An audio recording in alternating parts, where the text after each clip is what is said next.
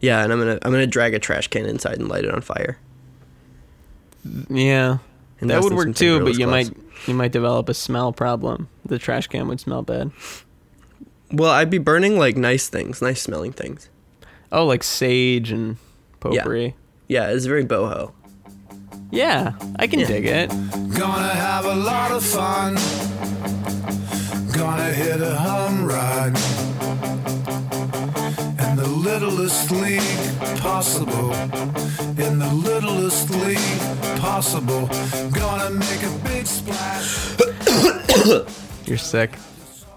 No, Yeah. Gatorade's not sick. gonna help. What you need You know is what- good old fashioned R and R. broth, a bone broth. No bone broth. It's made of Can you animals. believe it? Oh right. Well, what's the vegan alternative to bone broth? Vegetable broth. It's made of Smart. uh, Vegetable, plants. vegetable bones. Uh, no. If you made it out of like it's- roots and stems, I think that would be vegetable bones. Hmm. But it's mostly made out of celery and carrots and onions. That's bones. Those are. eh, listen. Those are the bones of vegetables. If you told me to make a, make a skeleton out of vegetables, I would use those three vegetables. I would not. I would use turnips, Parsnips, maybe. pars- root vegetables, roots Par- and stems. Like I said, Pars- parsnips are just like dead carrots, though. They're just like sad, Hmm. cold carrots. yeah, and maybe carrots work. But think par- cel- parsnips are better. Yeah. Celery works wonderfully. Hmm. Yeah, you know, maybe you're right. That's just They're my all opinion. crunchy for one thing. Yeah. Yeah, I love a crunch. Some people say that celery is spicy. To me, that's outrageous. Eh, it has a little bit of a bite. Uh, You're in a stunned silence. I've I've heard this argument before or read it on Twitter. Mm. Uh, I you know I, I I can't even tell when spicy things are spicy. So who am I to say? You're so inoculated to it. I yeah. Every time someone I'm at a meal and someone's like, "Oh, this is spicy," I have to pause and be like, "Let me see." Like I'm currently chewing it, and I say, "Let's hmm." Okay, Wait, wait, I can taste the spiciness. I, let's just start the episode. All right. uh, really, there's no good way to do this. Um, welcome back to Tater Tots. Hi, welcome Um, to Tater Tots. It's week f- four. Yep. Yep. Uh, of, of a Tater Tots week. Um, and I'm Tim, I'm Duncan. and we're gonna uh, uh, we're talking t- we're talking tots today. Talking Tots 2018. 2018, the beautiful year. We're all excited Uh, for the end of the a lot, beautiful year 2018. Thanks a lot, 2018. You remember when people do that? Did, do people do that so much this year, or is that more of like a 2016 thing? They thank the year. No, oh, you mean they're mean to the year? Yeah. People are mean to the year every year. It's one of my biggest pet peeves. Have at the end of the year, to- every year, as long as I can remember, since I was like, you know, four, at the end of the year, um, what's his face? Ryan Seacrest goes on TV at the end and he goes, It's been a tough year, but at least we're through with it. Everyone's excited for 2003. Uh, 2003 was actually. I don't know. Listen, you're mad because you don't like the personification of time. I'm mad because people have a bad attitude.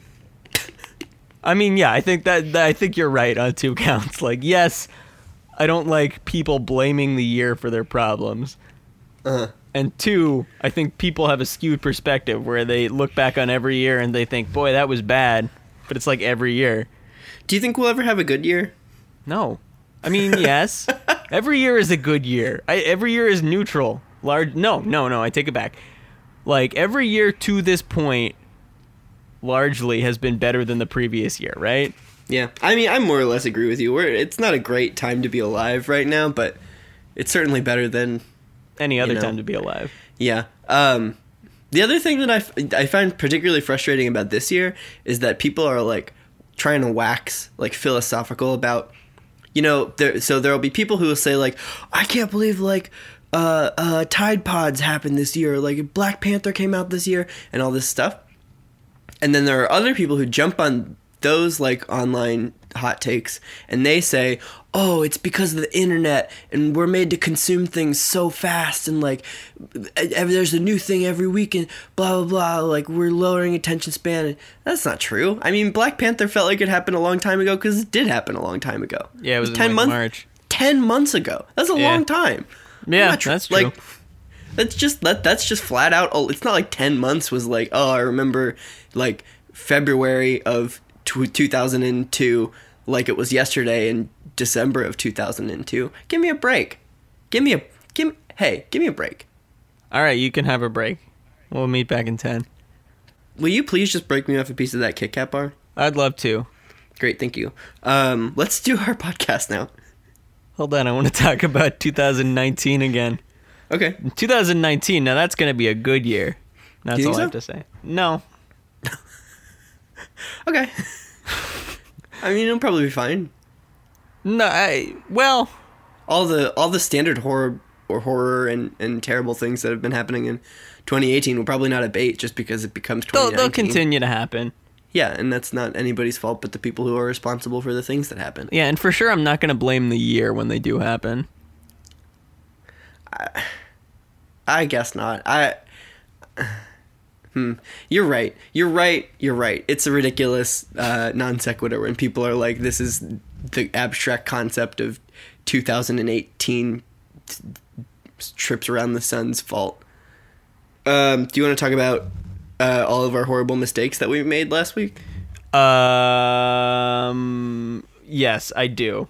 So it's come to our attention that This is really embarrassing. it really is. This is a travesty. We recorded an episode on Two Tots. This was a first for us. Uh, You may have heard of the episode. It came out last yeah, week. it was called episode three, big hit. Uh, it got uh, 23 listens. Um, Oh, Tzu-Wei Lin and Sam Travis, two players on the Red Sox, hit their first major league home runs in one game, and somehow, in all our research, we missed the fact that they were roommates in the minor leagues. to be fair, we did have the link to the article. I Mm-hmm. put it in the show notes, uh, but I neglected to read it very closely. I did You not neg- read the article at all. Well, and and now we're like outing ourselves on episode four as being ill prepared for episode three. Yeah, you pre- uh, I am. I feel more prepared for this one. I did a more thorough combing of the Rosell Herrera links just to make sure I didn't miss anything vital. I I, I skimmed. Uh, so I mean, I I sort of have. Well, we'll get into it when we get into it. Um, that so right, they were roommates, which is uh, as we all know the famous Vine. They were roommates. Do you know that Vine? Yeah, I saw it uh, not but a month ago, but I do know the Vine. Okay. I don't personally. I don't think the Vine itself is very funny. I I think it's funny in this context. yeah, kind right. No, it works perfectly. high, highly contextual, and they were roommates. Um, we had a bit of a controversy. I here's the thing. Yeah. Uh, we we've been pretty stable at 11 Twitter followers since we made uh people aware that we had a Twitter account. Sure, I'm So- comfortable with that number. Yeah, me too. Uh, but w- when I say controversy, what I mean is, is pretty much among ourselves, like between each other. The controversy is uh, regarding accelerated podcast listening. Right. I enjoy having a fight via the Tater Tots Twitter. Just between the two of us. Yes. I, I enjoy thinking about it from the outside perspective because nobody really is sure who's who. Yeah. I also think that the two of us have very distinct voices on the Tater Tots account, but neither of those voices are the same as our personal Twitter voices. That's interesting. I hadn't really noticed that. Um, for me at least, I when I'm tweeting as the Tater Tot, I kind of put myself in the character of the potato Of a potato. Yeah, I saw that tweet. I, I thought that was really funny. about the king of baseball. Well, that we'll ca- hang on because we'll carry that into the next conversation. Okay, yeah. Um, but uh, the controversy. I, I don't. Okay, I, I don't believe that you do actually listen to your podcasts at two times speed. Do you? I listen to some podcasts at not usually two times speed, but at accelerated speed. Yeah, and I, it came up once right when we started. I think you were just like making a joke, and Yeah. then uh, the horrifying thing, Yeah. and the reason that for some reason this is on the reason that it's on the show notes uh, is because uh, Hrishikesh Hirway, who's a podcaster of note and a personal podcasting hero of mine, um, tweeted out an email that he got from a listener who listened to his podcast Song Exploder at like one and a half speed and requested a special one and a half speed version so that he could like make out what the song was that was being played on the podcast. Yeah. Which Uh, just yeah. listen to the podcast at regular speed, Yeah. So I'll my philosophy on this is as follows. Please. There are a lot of podcasts, right? Yes. A lot of podcasts that I feel obligated to listen to, and a lot of podcasts that I want to listen to. And there are generally more podcasts that I want to listen to than I have time to listen to podcasts. Uh huh. um, and we can be on board with that. I also acknowledge that listening to podcasts at an accelerated speed is a worst way to take those in. Sure. Um, so my my philosophy on it is some podcasts are much better produced than others, um, and additionally, some podcasts are funnier than others. So I won't listen to Reply All on accelerated speed, and I wouldn't listen to like Comedy Bang Bang on accelerated speed.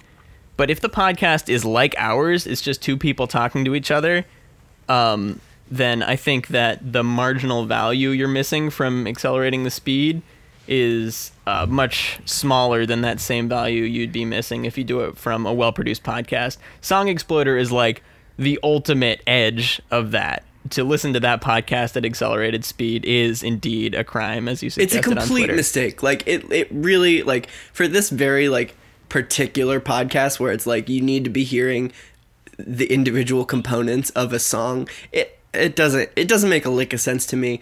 Um i think your philosophy is very holistic and good and well thought out. Um here's what i think. I don't completely buy and this is this is completely personal to me because you know I believe that there are people I believe that you have more podcasts that you would like to listen to than you do have time listen to podcasts right? Uh, for me I will always make time for something if it is really if I really feel that it's worth my time right so I'll like I have a bunch of podcasts that I've downloaded because I kind of vaguely thought, oh, this is interesting. Maybe I'll be interested in this in the future. Uh, and then two weeks goes by and I haven't listened to it. And then I'm like, why did I ever think that I would be interested in this? And I just throw it out.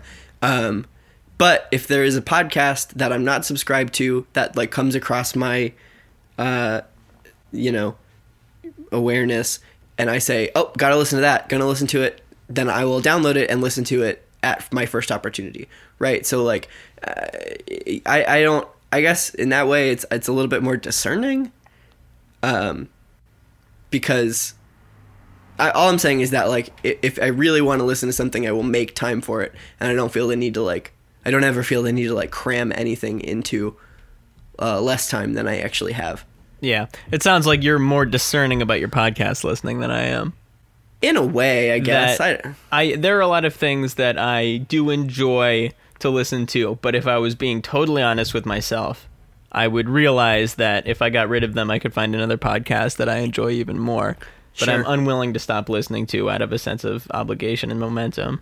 um, the potato will be the king of baseball in 2018. Yeah. Uh, uh, I think we should talk about the winter meetings just kind of broadly. Yeah, I then- wanted to talk about the winter meet. Well, the Rule 5 draft, I think, is the most important part of the winter meetings for our purposes.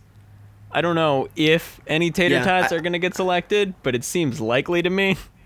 Yeah, I mean, probably there's a bunch of guys that are like on the outside edge of of baseball to where they could still feasibly be shuffling around. Uh, I haven't been so plugged into it this year because I think the Pirates got all their protection uh, out of the way pretty early, Right. um, and at this point are just like on the hunt for shortstops and lefty relievers. Mm-hmm. Uh, but is there anybody good who's who who could go? oh, I have no idea. Oh, okay.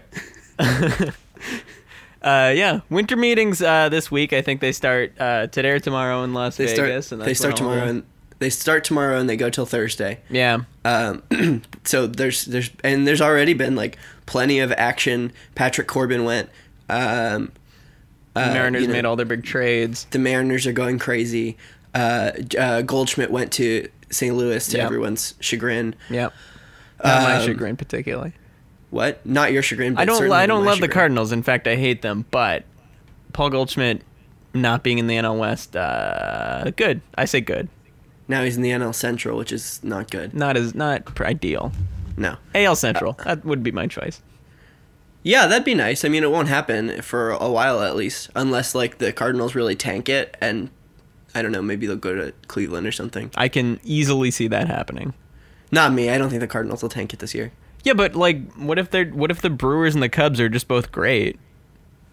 Uh, then then by July, card, yeah. Yeah, Too many. Uh, lot. Let me rephrase. There are a lot of playoff spots in baseball. I wish that everyone would get a playoff spot. Okay, expand on that. Uh, I think that it would make baseball a lot more interesting for a lot longer. Mm. Wait, wait, wait, wait. Are you referring to this idea from the Sam Miller piece? Uh, yeah, I think I am, but sort of like obliquely, and it's just something that's like been residually kicking around in my head, so I don't really remember. What no, Sam it was a very cool idea. He proposed that all 30 teams get a playoff spot based on their record, and then Yeah. like if you're the 30th team, you have to beat win against like 15 other teams or 14 other teams, like a series Yeah. against all of them. Um, when I started learning about like English Premier League soccer and Right. like generally like uh uh uh like you know European football in general, um, I think I was learning about it because there was all the controversy surrounding like the college football playoff, and and that kind of got floated as an alternate where it was just like so many playoffs and just so long and kind of grueling. But that seems so appealing to me and has seemed appealing to me since I learned about it. Just the way that like playoffs and like certain tournaments are like always built into their schedule with like the FA Cup and like it seems like these games tend to matter a lot more Yeah. um, for a lot longer in that sport, and I have long desired for anything else like that. And the closest you get is like March Madness in basketball, and even that is like not that crazy. It's like five games in a row or something like that. Not even you know whatever, five games in March. Do they Um, do something in, in, in U.S. soccer where they have a lot of tournaments going? No, Okay, so No, it's, I- I- it's only in England. As far as well, not just in England. It's it's all of Europe. You know, Uh-huh. like the Europe, the what do you call it? Um, Champions. Europa, Europa. Champions League is something. I yeah, there's there's just like always something going on that just like puts all these teams from all these different leagues up against each other, and I I just crave that for some reason, like way more than I crave, you know, the what is pretty standard at this point of just like a wild card and then a quarterfinal, semifinal, final. It, it, it I don't know. I I'm, I really just crave anything different from any sport at this point. Um, You've grown you've grown complacent and bored by sports. I would just really love somebody to do something just for the sake of trying it. Um, and there aren't really very many. Like, obviously, none of the major sports leagues are going to do that because it might like mess up their money. Um, but that's why, like, you know, there's like all this action around like new and alternate like football leagues, and that's really exciting to me because Oh, yeah. there's just like so much potential for experimentation. Uh, you know, baseball doesn't really seem like it's going to do anything, and the NBA is doing great. Uh, so there, there's probably not much incentive for like alternates there. Um, Maybe an alternate hockey league. I kind of doubt that too. I don't, I don't think that there's a market for it. You think only Uh, football? I, I, I don't know why it's ha- well. I kind of know why it's happening at this moment. Uh, I think it's a fascinating moment for sports in general that there are like three like budding alternate professional football leagues right now, and I think Well, that, like what? But so, what what odds do you put that all of them play even one professional game? all of them. I mean the uh, the AAF, the American Alliance of Football, is going to start the next year. 2019. Their their first games begin like the week after the Super Bowl or something like that. They play through the summer. I guess I don't know. I don't know how many games they're gonna play. There's only like eight teams. Um, Interesting.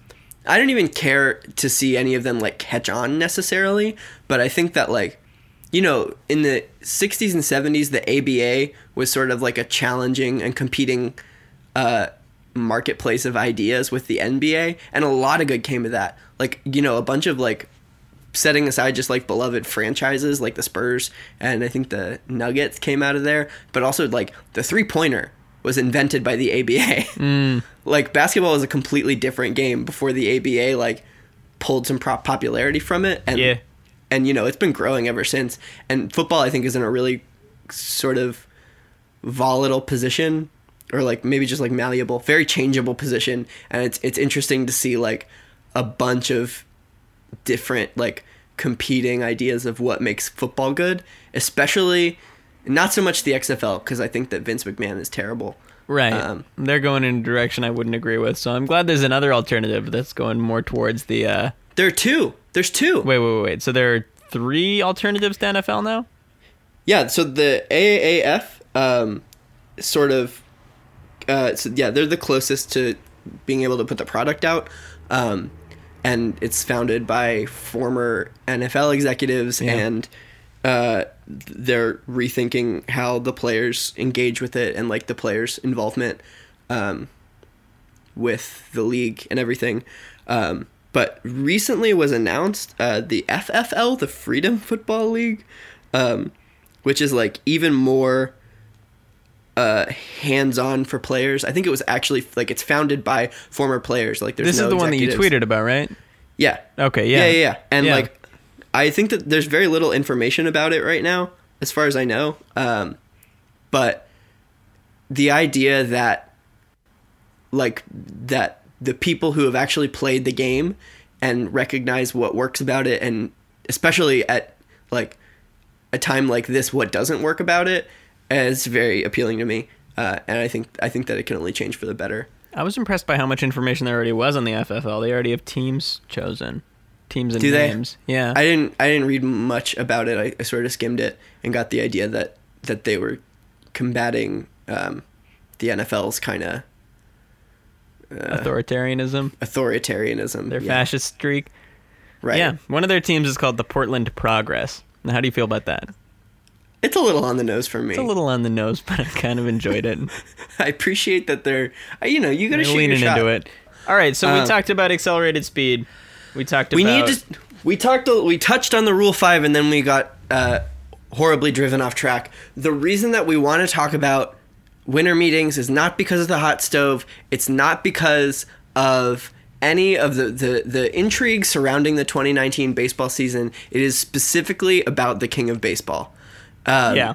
and it's it's it's I think especially important to this podcast that we begin to understand and appreciate the king of baseball for everything that it is and for everything that it isn't.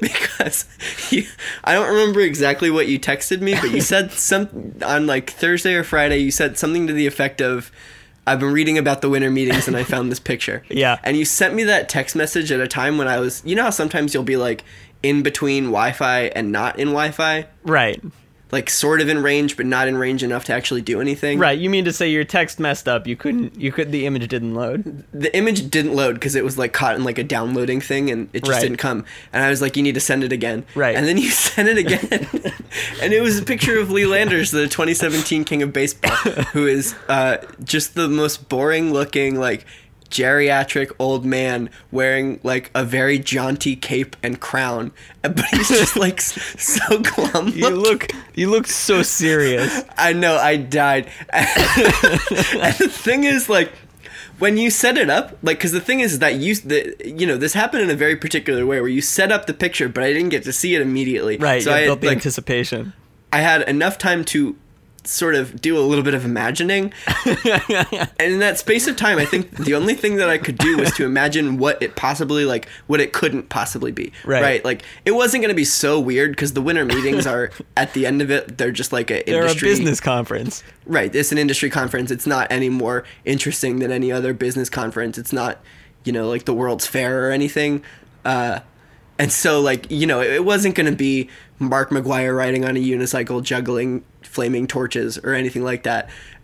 And so I didn't know what I expected, but I certainly didn't expect that kind of sad looking man. He Uh, looks like the real for real king of baseball. Yeah. Like that was what I really liked about the picture. I was I, I stumbled upon this because I just googled winter meetings and then I saw the like the official minor league baseball page advertising it and it's just like any conference, right? It's like here Yeah. are the sessions that we're gonna have. Here's some pictures from 2017, and one of the pictures was of this this very dour, serious man wearing a very a very nice crown and a velvet cape, and he looks like he takes his responsibility of the king of baseball so seriously. so seriously. but He's it does sitting it's not on his cro- on his on his throne of bats, and Yeah. like He's like- ordering he's directives listen- from on high. Yep. And Yeah. the fact that he's an older white man, like, is so appropriate. Of course, he's the king of baseball. Who else would the king of baseball be? Yeah, and you know what the other thing about like the king of baseball as a concept is like just the words king of baseball don't really make any connection to anything. Like it doesn't immediately like the king of baseball in my mind, separating it from all its context doesn't necessarily have to be like uh you know sanctioned by the MLB. It just has to be like some like corn-fed dude like wandering the wilderness and he's like planting baseball trees everywhere he goes. Right. and it, it's just so it's just like it's an it's a nice award that's given to a minor league executive who tends to be like a veteran who's been around for a while and who has influenced minor leagues in like a positive way and that's a really that's a really considerate it's nice it's a nice way to like honor the people that come before you and it's a nice way to like show love right to to people who It's just a been around. baseball award. Every conference gives award for like longtime attendees or people who have a big influence on the industry. The only Yeah, difference is that they have a cape and a crown and a video projection that's 20 feet tall behind them. And they get up there and they have to issue proclamations and forgive people and deal with Yeah. people's complaints. make people kiss their rings. this is my thing is that like in it it seems almost impossible to me that this award is not just called you know whatever the like Joe Smith uh memorial Right. Exactly. Executive of the Every Year other award. baseball award is just named It's- after someone. It's boring. You get a little trophy. This is like it's profoundly unbaseball like because baseball is very staid and boring. it's so but- whimsical But but the components to it, Lee Lander's looking as much like a baseball executive as he does, just kind of sadly wearing this incredibly fancy crown. the juxtaposition is is perfect. Did you Tim look is- at did you look Tim at is all like he's pumping his fists in the air in, in satisfaction. it's so fun did you look at any of the other pictures of any of the other past kings of baseball No, I didn't. So I I did some googling around because I wanted to be sure that this was a real thing and not just like an eccentricity that Lee Landers brought to the prize. Which, Yeah. In a way, that would have been even more exciting. Right. But in fact, like the crown and the cape are bestowed every year to a different executive. And and what you didn't see in the picture of Lee Landers is that there's also a, a scepter. Oh my god, there is. Yeah, it's just a baseball bat with like a baseball on top of it. It's not like a very you know ornate scepter. It's just like kind of normal, Uh. but it's it's just something else. It's very get- nice. Does he get to keep the accoutrement until until this winter meeting? It's a traveling award. No, you know what? I would. You have to get to keep the crown and the cape, right? Like. I, unless you get something else like a nice plaque or a little trophy or something like that like they that seems to be the like the the dressings of the award that if i were the king of baseball i would say this is mine till i die and you can you can literally pry this from my cold dead hands I certainly hope so because I don't want them to take this away from Lee Landers this year and give it to someone else. they already gave it to somebody else I forget know they've already is. announced the winner, so Lee he's Landers the has to give it up. he's like the president of the uh the pawtucket yeah, I think that's right. I was I was Uh, hopeful that it would go to the potato. Mike Tamburro. Well, the potato will certainly be the king of baseball in 2019. 2019 Uh, King of Baseball. We're we're starting the campaign now. Right, and that's what we have over Lee Landers and Sam Patillo Mike- or whatever you said his name was. Is that Mike Tamburro, it is our only objective to crown the potato the king of baseball. completely. Uh, yeah. In fact, we're, that's the the new objective of this podcast. Rather than talking about players, we're only going to campaign actively. We're going to spend the entire duration of the podcast just berating people into giving the award to the potato. We need to start building a platform. Yeah. What oh, you we think we is- need more than 23 listeners? Uh, yeah, but I I also meant like a policy platform. We need we need um. Oh, a platform reforms. for the potato. Yeah. That's something that we'll. Work we don't have to come up with that right now. It's something that we'll work on. All right, I'm thinking about it. Okay. Uh, we need to move on to the tot stove because there's a big one. Uh, there's not much because we uh, it's a short record week for us because we're moving around our record schedule. Yeah. Um, but nevertheless, this is a big this is a big tot stove move, um, and it's it's Jett Bandy who uh, is the owner of one of the great current baseball names. Yeah. um, who was a Milwaukee Brewer last season and who signed a minor league deal with the Texas Rangers. Uh, personally, I think that name is even more at home in Texas. Is Jett Bandy? Where's he from? Yeah, Um, he's from L.A. that's normal. I don't know, but I like you know it's it's it's less even Jett than it is Bandy. Bandy, I think, is a very Texas name. Yeah. Oh, I, I think you're right about it being very Texas, or at least I'm very Jet. southern. Hi, nice to meet you. I'm Jett. Um, my name is Jett. It's like My Brick or J- something. Like a lot of Southerners have weird first names. Weird noun, one syllable nouns for first name. Yeah. Hi, I'm Hurt. Hi, my name's Goose. You know, yeah. something like yeah, that. I know. Those are all correct. And Jett Um, Bandy. Jett. Yeah. I mean, yeah, we'll we'll definitely get into it on his episode. We need to dive into Jett Bandy because I think he's an interesting character, but we will do it. His episode's uh, fast approaching. Um, And he's gonna join our other friend Jeff Mathis on the Rangers. oh, that's right. Yeah. That's a good. Uh, actually, I don't know about Jett Bandy, but What is it? A I think good he's like he's like a capable backup catcher.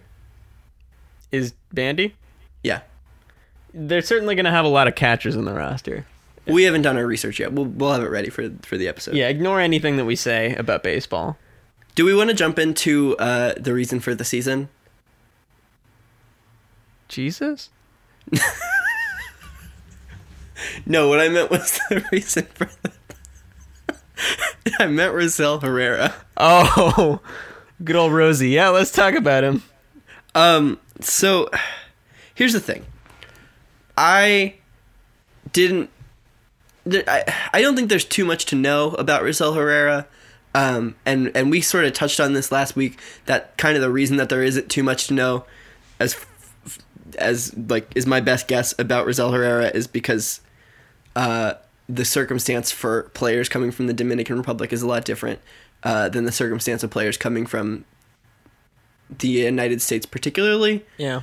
Um, and you know, you can find like a lot of very charming little anecdotes about uh, players who grew up together or players who did this or that. Like, um, but the fact of the matter is that like when players come out of the DR, it's because they were bred from a baseball machine. Uh, Yeah. and finance financed by people who are like you know everybody wants a piece of that you know neo-colonial colonialist money uh Yeah, and for sure. and it was hard to find a lot of backstory on Rosell Herrera I suspect that's the reason why Yeah, Um, I mean that's you know it's it's the the the story for any of these Dominican players is largely the same. It's that as soon as it was discovered that they were any good at baseball, um, they got they got stuck in these um, these training camps and lived their entire life only training to be a professional baseball player.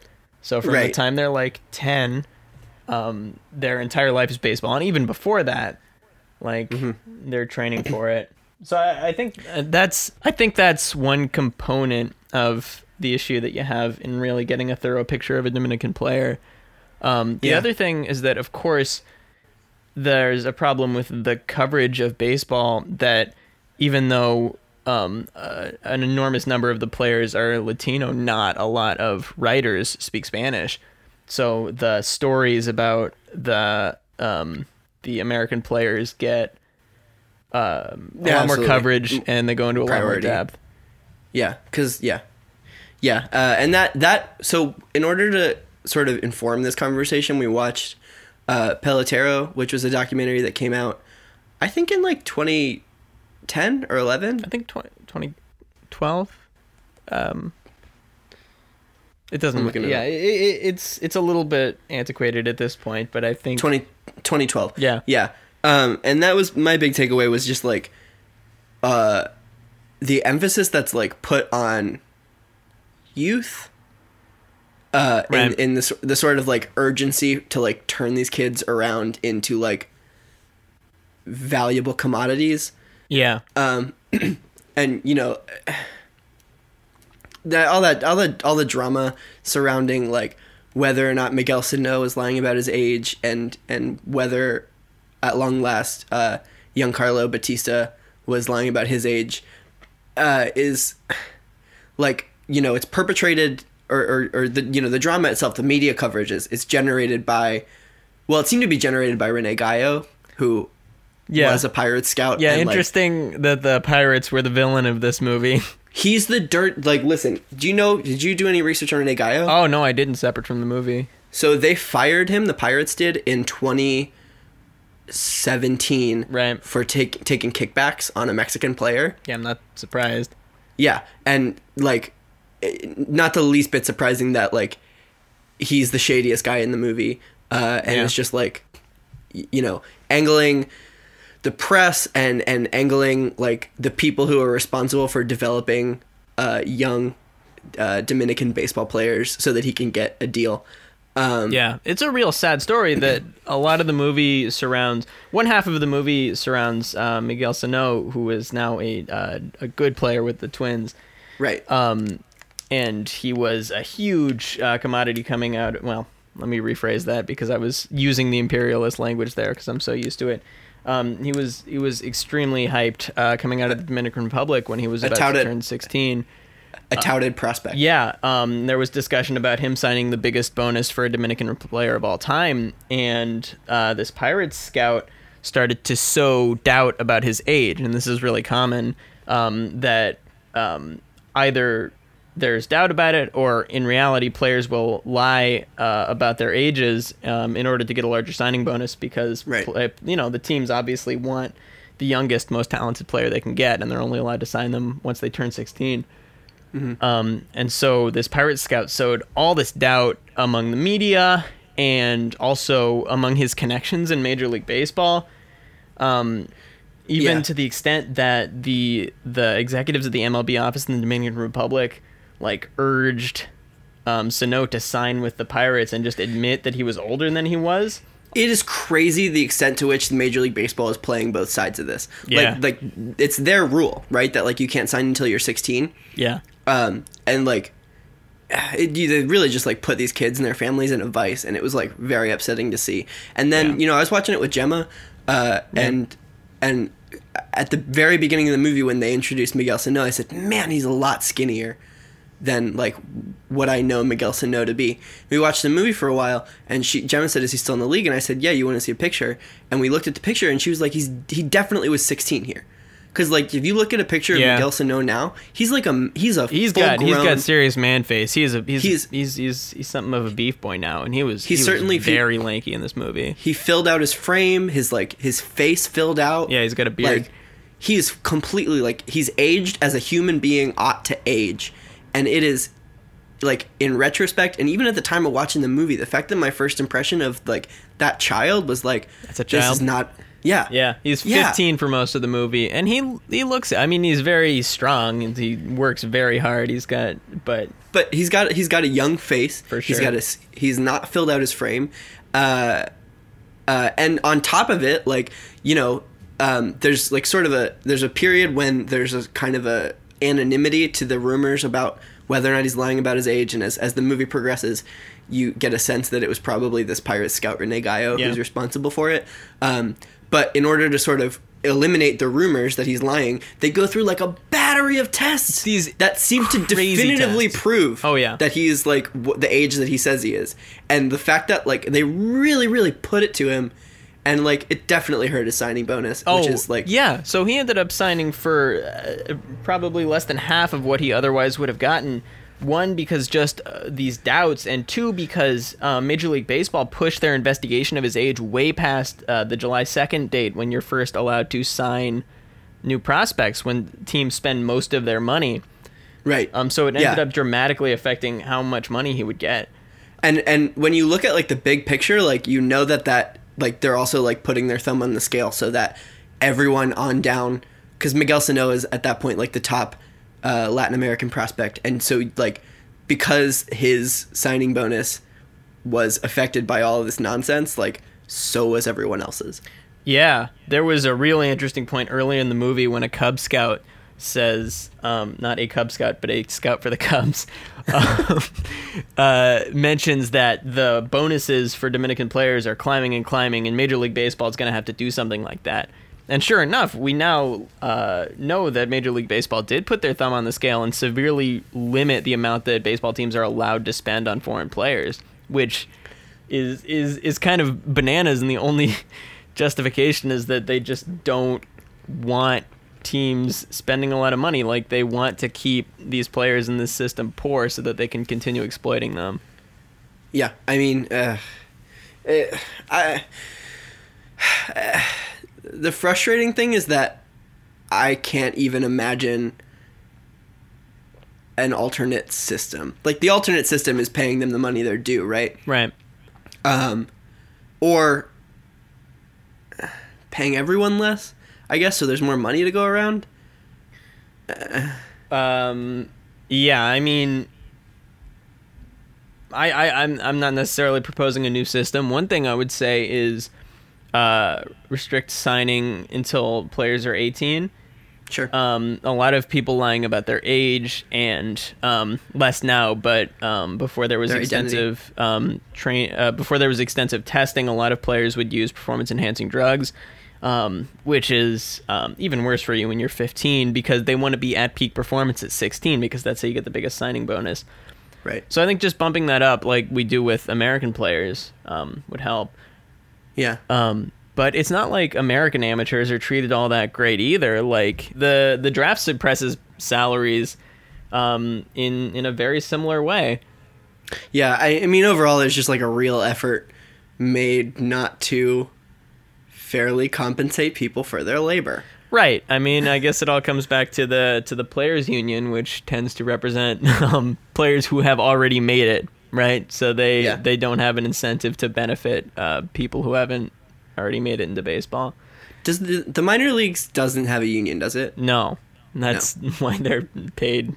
Uh, right. No, notably, Yeah, half a peanut a day. uh, it's brutal, uh, and it's a it's a really sad reality about the sport that I really really like. Uh, you might even say love. Uh, Yeah. That people are, are treated this way, um, and and it, but with that being said, it's it's and I mentioned this a little bit in the last episode. It's not something that I want to shy away from. Uh, I don't I don't understand a whole lot of it. I think that that's intentional. Like keeping the fans in the dark about this stuff is it, it, it helps everyone sleep at night. It makes sure that the money keeps flowing. Um, Yeah. But you know, as as long as we have sort of an opportunity to sit down and talk about baseball every week, it's something that I want to make sure that we have our eye on and something that I want to be learning about. Yeah. Um, so with that being said, uh, Rosell Herrera, uh, we we did make as much of an effort as we could with a relatively, and sort of as we've already demonstrated, artificially, uh, uh, uh, mysterious isn't the right word, but sort of like unknown player. Uh, and it didn't it didn't really help him that the Royals weren't really a factor this season in Major League Baseball. The Royals lost themselves 104 games this season, is what I'm saying. Yeah. Um, I mean, uh, and and thank goodness for Reza Herrera that they did because he probably would not be on a better team. That's a good point. That's a fair point. And I do actually had a, like a quick look at their 40 man uh, a couple days ago, and I think that he's going to make the team again. He is- was um pretty good uh, Yeah. for the Royals.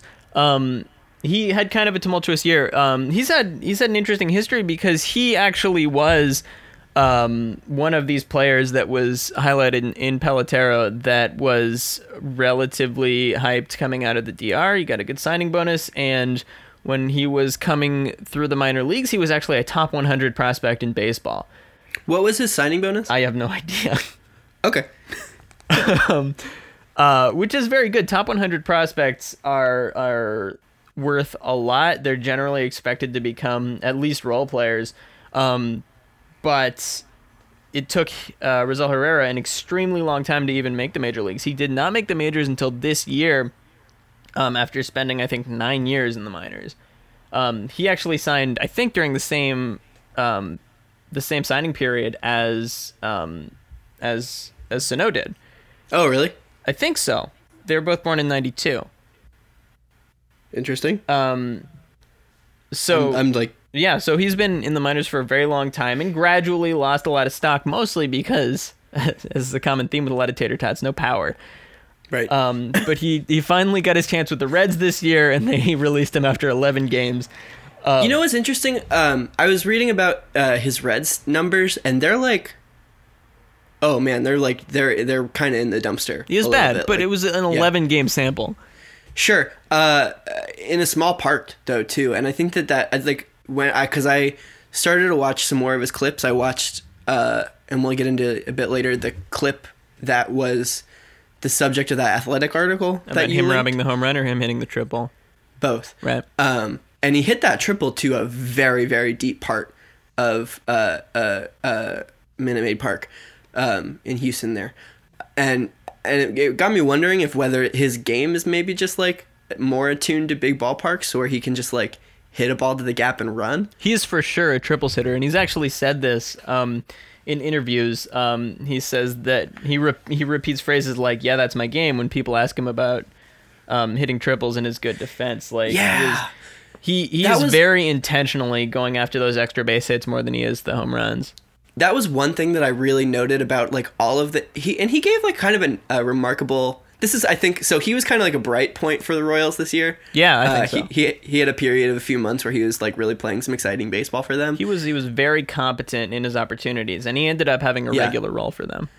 so he got like a fair bit of press, and every time he got press, he's like all of his quotes seem very like driven and like kind of like he's he's got a lot of intention behind his game, and like he knows what kind of player he is, and he knows what he has to do to like carve out space for himself on a roster, which is really exciting. And like uh, this is, uh, you know, we've we've covered some interesting players already. Um, I'm interested to see where he goes from here. yeah, yeah, I'm excited Uh, I- he's going to be on the Royals again. And I agree with you. Yeah. There was there was one quote that he uh, that he even explicitly said like um, you know when he was coming through the system he really wanted to be a top line shortstop, but he's grown to accept um, that he's going to be a backup player and he's going to do the best job that he can. He's really, really good, and that was what what I mentioned the, that game in Houston, which is not the game that we're you know where he hit his home run. No, the game that the Royals lost to the Yankees six to three. Yeah, We're but no, talking about a, great good game. What? Yeah, no, we're talking about a game that the Royals actually won. Yeah, Um, one of the four. he he robbed a home run in the bottom of the eighth, and it was a great catch, and it was like not an easy catch because it was a line drive home run off the bat of Alex Bregman. Uh, and you know, generally when you see somebody rob a home run, it's because they're able to like track the ball off the bat and really time their jump to like an arcing fly ball. Um, but he like snapped up this line drive home run like right off the top of the fence, and it was a really nice play. Yeah. Uh, and then you know he turned around in the top of the ninth and hit that triple, and it was like to the deepest part of center field. And you know I watched the clip a few times so I could kind of like get see if I could get a glimpse of him like running the bases, and you really couldn't because like the camera's following the ball into the outfield, and by the time it even hits the cutoff man in like shallow center, the shortstop out there, he's like already standing on third He's very fast. he it was such a good good like piece of hitting this triple that is Yeah. not even what we're supposed to be talking about Right, right. But he um he for sure like he has the look of a very competent baseball player. And I wonder if they're gonna try and get him to change his swing or anything. Um Hmm. because I think he's kind of I'm gonna put old fashioned in air quotes, like the kind of baseball player that there were a lot more of just a few years ago who's really focused on um hitting singles, doubles, triples. Um he's got a Yeah. nice swing. He doesn't it's not like he can't hit. It's He's a lefty. Oh. He's a switch hitter actually, and I'm confident about this. okay good I saw him. I watched the home run, and I was like, "Oh, he's a lefty." And I was like, "Wait, wait, wait, wait." gotta, gotta double check that I triple checked. I was like, "Yeah, pretty sure he's a lefty." And then I went to his baseball reference page, and it said switch hitter, and I said, "Ah, not even a lefty." see we're learning I think he's actually We're right-handed in the outfield, um, which makes sense because he's a shortstop too. Yeah um Yeah, and so. oh, like he he's, he's well- got a really aesthetically pleasing game right which sounds kind of trite but how he's great at he's a great defender um and he he loves to smack those triples I don't know how much the Royals have shifted their game like their their like team philosophy since 2014 but didn't they kind of make it to the World Series in 2014 on that like slap hitting like with um Alcides Escobar and oh heck they had that Who was on that team? Uh, Lorenzo They had like a, they had like a what Lorenzo Cain was on but that that's that's more of that's more of a big bat. They had, I feel like Yeah. that that a lot of their game in 14 was predicated on uh, slapping the ball and running. It's true. I think they were kind of the last gasp of that kind of uh, Yeah. play. Well, and that was of ball- before the ball change. right. Yeah, yeah, for sure. Like the game has changed pretty dramatically since the baseball changed uh, to in an effort to suppress offense and really encouraged um, home runs because players are unable to string singles together.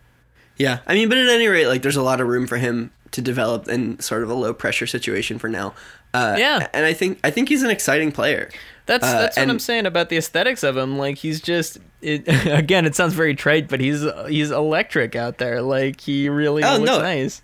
That's the impression that I think he gave his teammates too, who like They were in love Uh, with him. They loved this man. that game in that game in June was like a week after they signed him, and like Danny Duffy was like over the moon about it. Yeah. But you could read in, in Ned Yost's quotes that he was a little bit more trepidatious. He was like, "Oh yeah, he seems good. I don't know. It's I don't, I week." don't really know him. He seems like he's a pretty bad ball player, but he did a good job. But Danny Duffy's just like, yeah, you better buy all those Herrera jerseys right now because he's an all star for 10 years. That's sick though. I, I don't know. I mean, That's it's, cool. It's it's you know it's smoke, but it's it's exciting to it it the thing that I felt, and that, that's why I wrote what I did about how he's a folk hero. Yeah. Uh, What does that mean? be- I just mean that like he made a big impact in a short amount of time, uh, in a team that you know is kind of wanting for those kind of feel good stories. And and it, it's it's nice to see that and, and I was I in the back of my mind I was a little bit worried about talking about a team that lost 100 games that there wasn't going to be much there Yeah. um but he came in and and it seems like he made an impact and that's really cool Yeah. And like I said, he, he stuck around for the rest of the season. He uh, uh, played regularly in the outfield. He also made at least a couple uh, starts in the infield, which is his uh, natural position. Um, and he hit pretty good. He only hit the one home run. Yeah let's watch that dinger Oh, yeah. I forgot we do that.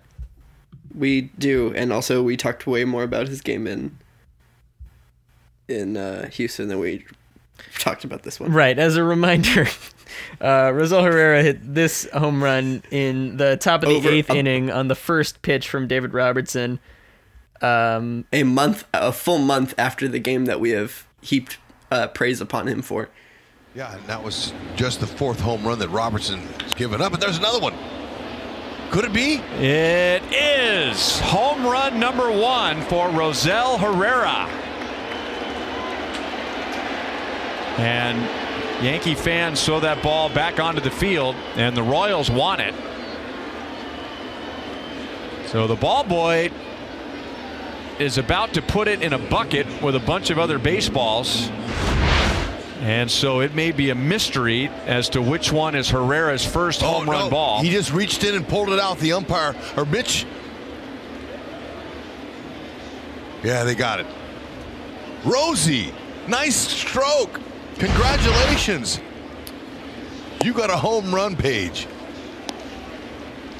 Hip hip Herrera. hip hip Herrera I do want to talk about Hip Hip Herrera. I, So uh, two here's where I things from the end of that clip where they just kind of like the home run has happened and they need more things to say. One, the announcer says he's got a home run page, um, he does which he is has not a a, thing that I'm runs now. aware of. What is a home run page, Tim? Well, in my experience, a home run page is, uh, you know, every player has a, a, a full book Yeah. written about them. Right. Um, With just and- one but- page dedicated to their one home run. Well, you, you know, you only add a you add one page for every achievement uh, that they accomplish. So, like, you get a page for a hit, and you get a page for your first like put out, and you get a page for your first assist, and like literally every achievement that you make as a major league baseball player is a new page in this book, right? So, like Barry Bonds' book is massive. Did he get it's one a for literal every book. home run? Yeah, it's a literal book too. Right. Um, and, and that that happens for every baseball player. Yeah. Uh huh. So, okay, that's interesting. Oh, go ahead. And Rosell Herrera, uh, so he's got a page for like, oh, he played in his first game, Right. he got He hit, a triple, He robbed a home run. He gets a page Right. for all those. and now he gets one page. And if he hits another home run, then I'll get another page. Okay, uh, so he's in- secured himself a home run page. That was different Yeah. from what I thought. I thought that the announcer was referring to how um, every time you hit a home run, uh, you get a beep on your pager. Someone around the world calls you oh, to say to to, announce that hey, you just hit a home run. In case you missed it, and uh, you get a page about that. yeah. Um. Okay. Hip hip Herrera. Hip hip Herrera. Um, I was just gonna say that the Yankees look every bit the villain uh, in this clip. A because that ball boy does that jerky thing where he, you know the ball trick. It's only funny if someone on your team does it. If someone on the other team does it, that's garbage and it's not nice. And I'm mad at the Yankees about that. That ball boy should be fired.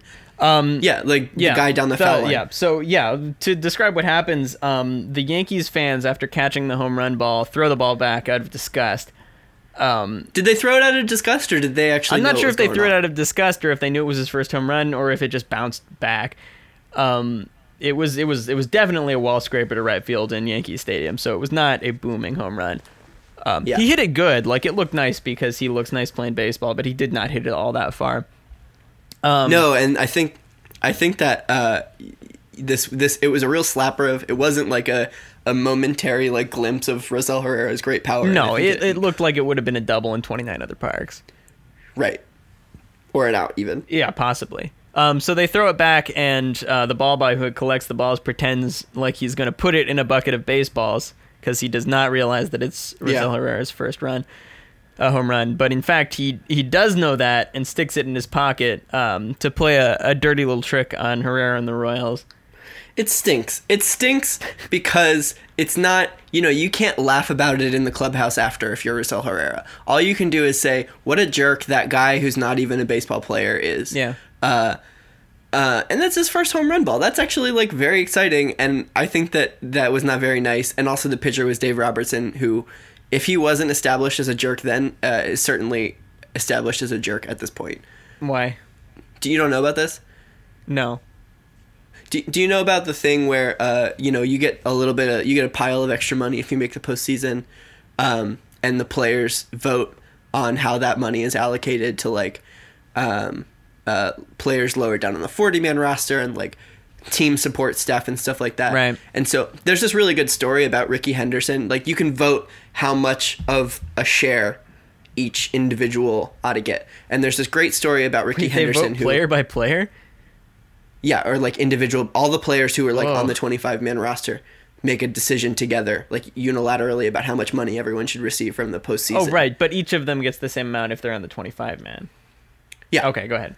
Yeah, no, no, the the the allocated money is like uh sort of a goodwill offering to the support staff and the players who wouldn't otherwise Right. get In that money. theory, the 25 man players could keep all the money, but they they choose to spread it a lot, around a little bit out of gratefulness and tradition. Right. So there's a great story about how Rickey Henderson would always vote to give people full shares of that, like as as much money as he possibly could. Yeah. And he would always say, like, you never know, like, what that money could do for a person's life. It's very nice.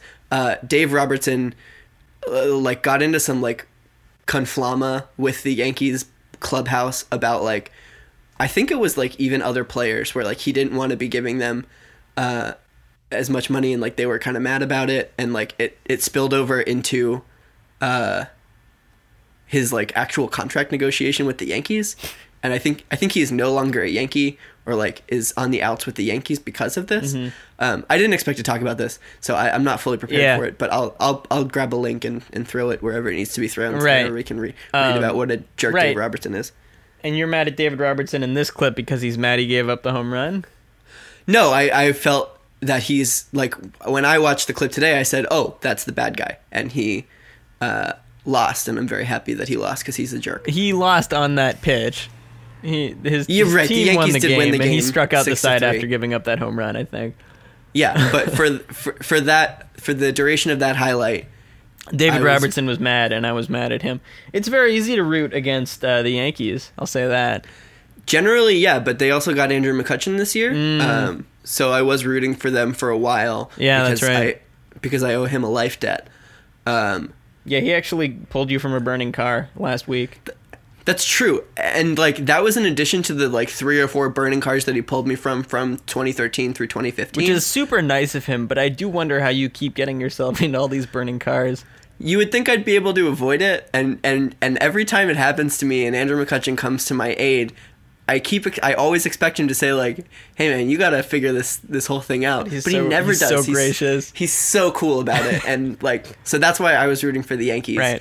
Um, and so it did when I was watching this clip. It felt good to like it felt like the universe was in order again. That I was like, yeah, I hate the Yankees. Yeah. and That's and nice. they only they only lost by or they only won by three runs because of my friend Rosell Herrera. Yeah, go Rosie. It was also cool that he gave it up on the first pitch of the inning. Uh, that's always particularly humiliating, I think, because you feel like that's a freebie. completely yeah and i you know i have a kind of a thing about um that i i have more of a thing about it when it's like a leadoff like first inning kind of home run Right, those are very fun. uh, i have a distinct memory i think of i want to say like chipper jones doing that to the pirates when i was at a game one time Mm-hmm. in in pnc park and i saw it and i thought i didn't even think you could do that Didn't think that was allowed. well not that it wasn't allowed No, but just it's like, yeah, it, it seems exceedingly rare because like you know you take a pitch like it's one pitch right. It's the first pitch of the game. Um, Yeah. You just kind of you let it happen. You let things go. Um, Right. Again, I'm gonna pull another Sam Miller article out here, but he talked. He wrote an article one time about the first pitch of the season, um, and how many of them are fastballs. And it's like it's a it's a very large percentage, right? Because because Right. it's just like it's the first pitch of the season. You just got to definitely get a standard pitch in there. Uh, it Yeah, just kind of makes Ian- sense. Ian Happ, the first home run of the season of 2018. I remember this very clearly because I was watching the home runs very closely this season. Uh, the first home run of the season was on the first pitch of the first game uh, of the Cubs versus Shouldn't be of allowed. the, versus the Marlins. Ian Happ hit it off of uh, Jose Urena. Urena, I forget. Urania, I think. Yeah. Or, Urania. Yeah, uh, shouldn't be allowed. Yeah. it- Should should be like a- a gentleman's agreement that we don't swing at the first. I think pitch. it has traditionally been a gentleman's agreement um, that's gotten a little bit lost as players become, let's say, smarter. right and not so beholden to Baseball Gentlemen's tradition. agreements. Yeah, for sure. Um, but Rosell Herrera did it in the first pitch of uh, the eighth inning in a meaningless game in July. So yeah, but to uh, me, that I, I don't I don't think that breaks you know as many unwritten rules. I mean, maybe someone No, will beat him up later or beat him with a baseball. I don't think that anyone should. If anyone lays a finger on Rosell Herrera, I'll come for them. I Oh will. yeah, I love him. Oh yeah, I mean, that's Oh yeah, obviously.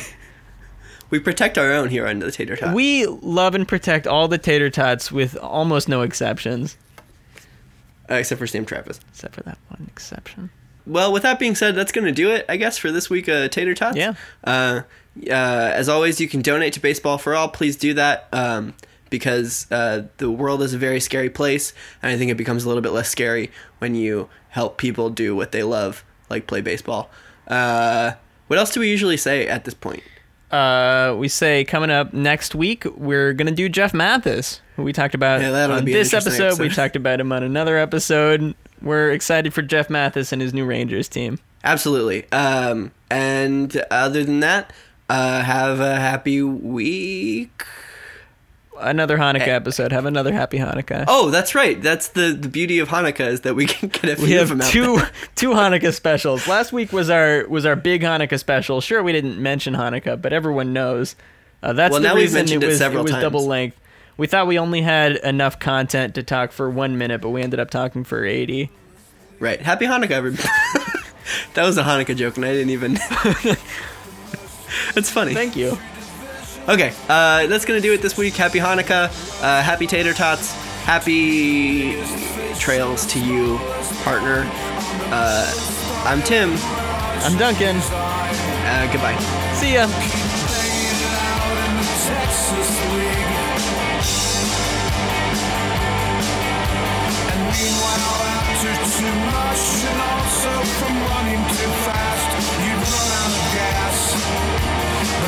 Not